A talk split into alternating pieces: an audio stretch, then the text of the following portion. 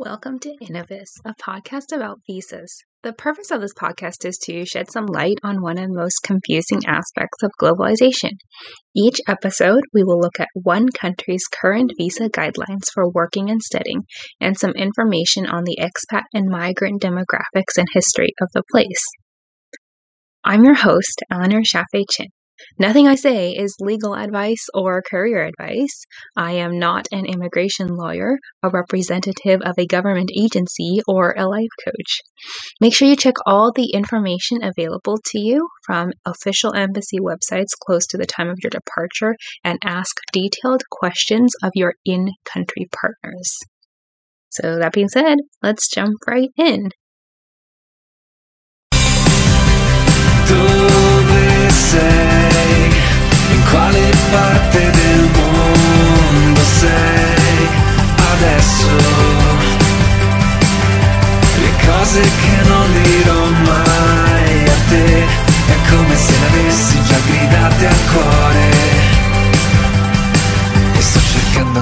Quella forza di gridarle a te. For this episode, we're taking a look at Singapore. One of the best descriptions I've ever heard of Singapore's economic modus operandi is that it's a big bus stop. Both cargo and people are always coming and going, and its geographic landscape means that the export of physical goods is far less than the export of professional services. Singapore's history is one of immigration, and that has established its current ethnic geography. Singapore has four main ethnicity categories Chinese, Malay, Indian, and minority groups. I found a really interesting report by Alexander Nowrasteh of the Cato Institute. He gives us some great background notes on the history of Singaporean immigration. Shortly after Singapore gained independence in 1965, it welcomed permanent immigrants and temporary foreign workers to labor in its growing economy. Part of the political demand for immigrants has been technocratic, but much of it has also been cultural. Lee Kuan Yew, the first Prime Minister of Singapore, argued that immigrants will do many jobs better than the next generation Singaporean because the next generation Singaporean will have been brought up in an easier environment that has not deprived him of enough basic necessities to make him really want to work so hard.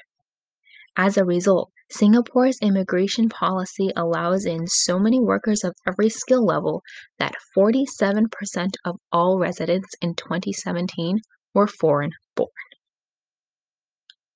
The arm of the government that is responsible for distributing visas is the Ministry of Manpower.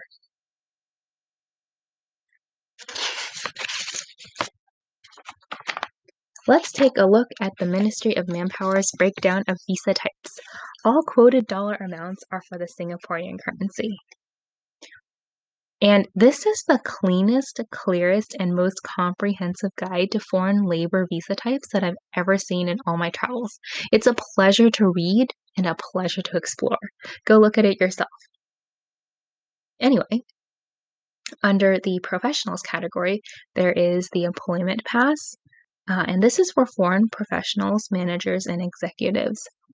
Um, candidates need to earn at least $4,500 a month and have acceptable qualifications, which normally includes an accredited university degree and prior work experience.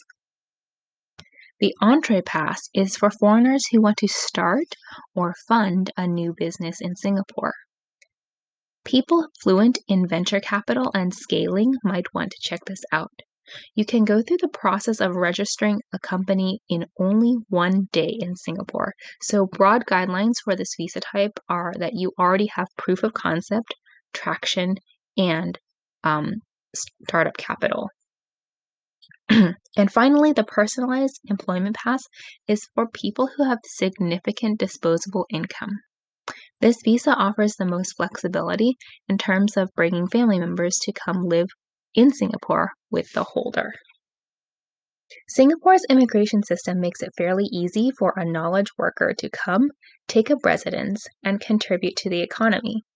Additionally, labor market flexibility stemming from the relative ease of recruiting temporary migrant workers when the economy is doing well and repatriation of those same workers when the economy slows down are key to Singapore's economic successes as a function of well planned migration policies.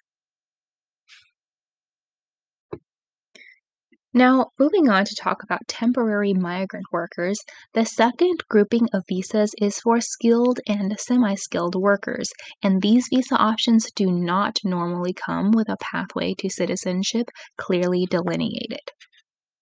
The S Pass is the highest of the mid range visa categories. For mid level skilled staff, um, can be blue collar or white collar, candidates need to earn at least $2,500 a month and meet the assessment criteria, um, which is different depending on what kind of work you will be doing.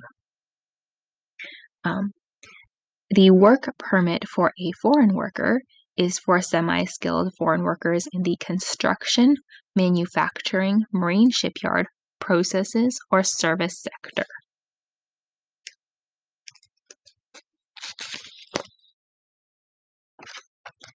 And a very interesting category of Singaporean visas is the work permit for a foreign domestic worker. for foreign domestic workers to work in Singapore, um, the holder must be a female, 23 to 50 years old, be of an approved country of origin in South or East Asia, and have a minimum of eight years of education. Uh, there's a movie about this kind of worker published in 2013 and screened at Cannes. Ilo Ilo or Bama Jia is really sad um, and it explores the relationship um, between the nanny and a, a child um, in a very affluent setting. It's quite similar to uh, Parasite, which came out two years ago. anyway, the work permit for a confinement nanny is also a visa type uh, unique to Singapore, and this is only for Malaysian confinement nannies um, to work in Singapore for up to 16 weeks, starting from the birth of the employer's child.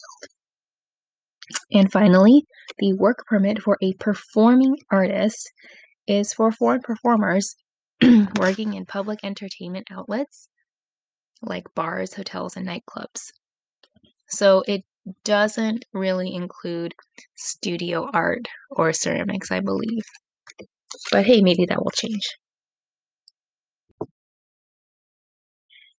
Moving on, there are three kinds of passes for undergoing further professional training in Singapore. This is separate from the visa obtained when studying at an approved Singaporean university. There's the Training Employment Pass, and this is the visa to get when you want to be an intern in Singapore. This is for foreign professionals undergoing a practical training. You earn at least $3,000 a month. That's the eligibility stipulation. And this lasts for three months and it is not renewable. Um, this should not be confused with a training work permit, which is for um, skilled and semi skilled workers. It goes for six months, and the uh, the income requirement is a little bit less. Then there's the working holiday pass under the work holiday program. And this is for students and graduates aged 18 to 25 who want to do the working holiday in Singapore. Um, for the uninitiated, a working holiday means you go work a minimum wage job in a different country for a few months, stay with the host family, save money, and then go hostel hopping around the area. Um, also, work holiday programs uh, tend to have country requirements, so do check that out if that's something you're interested in. Um, Singapore and Australia have a special program. You can do the working holiday for up to one year if you are an Australian person. Now, as promised, I have some demographic statistics for you. By far, the most common visa is the work permit. Um, as of June 2020, there were 940,200 work permits issued, uh, 188,800 S passes issued, and 189,700 employment passes issued. Returning quickly to the point about the flexibility in labor policy, Singapore is one of the few countries to use economically oriented fees to regulate entry of workers. There are also the family ties and the marriage ties visas, but we won't discuss those. Instead, let's speak briefly on my favorite kind of visa, the foreign student visa. Thanks once again to Professor Nowrasteh. Singapore's student visa system is liberally regulated for several reasons. First, Singapore's government wanted the city state to become a regional education hub, um, and it has become quite um, a pull for international students. Second, Singapore's government sees international students as a potential major source of economic growth because some of them settle there or forge international business relationships post graduation. Third, foreign students subsidize Singapore's university and education systems through higher fees and better research talent. So, if you're looking into universities, definitely look into Singapore.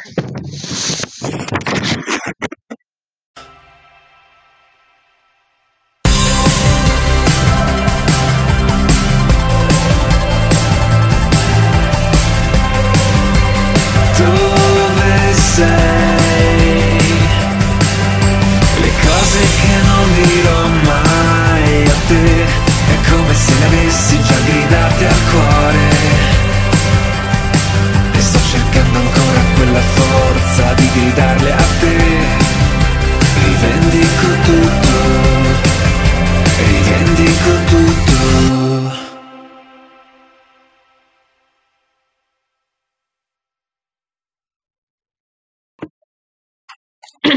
For all you journalists, speakers, and filmmakers, you guys fall under the miscellaneous and exempt activities. To get a miscellaneous work pass, the employer would still need to fill out forms, but for exemption, you can enter on the visit pass and notify the Ministry of Manpower of your planned activity before you start. You still have to notify them because if you don't, it's considered a criminal offense. The miscellaneous work pass is for specifically foreign speakers, religious workers, and journalists taking on a short term work assignment of up to 60 days in Singapore. This is not renewable. Um, and the work pass exempt activities are for performing short term activities.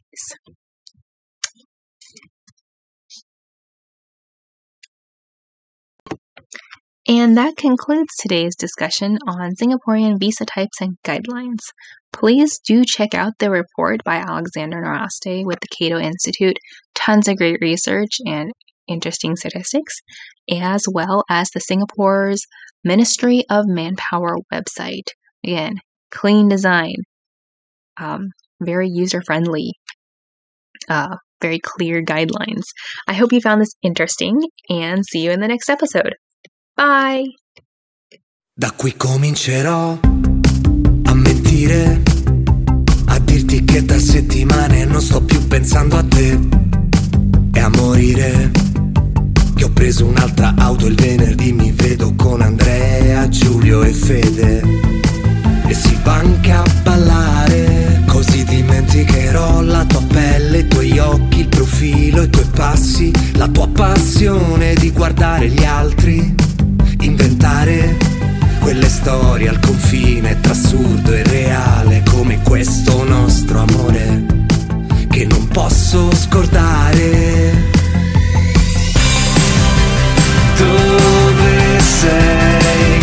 In quale parte del mondo sei adesso?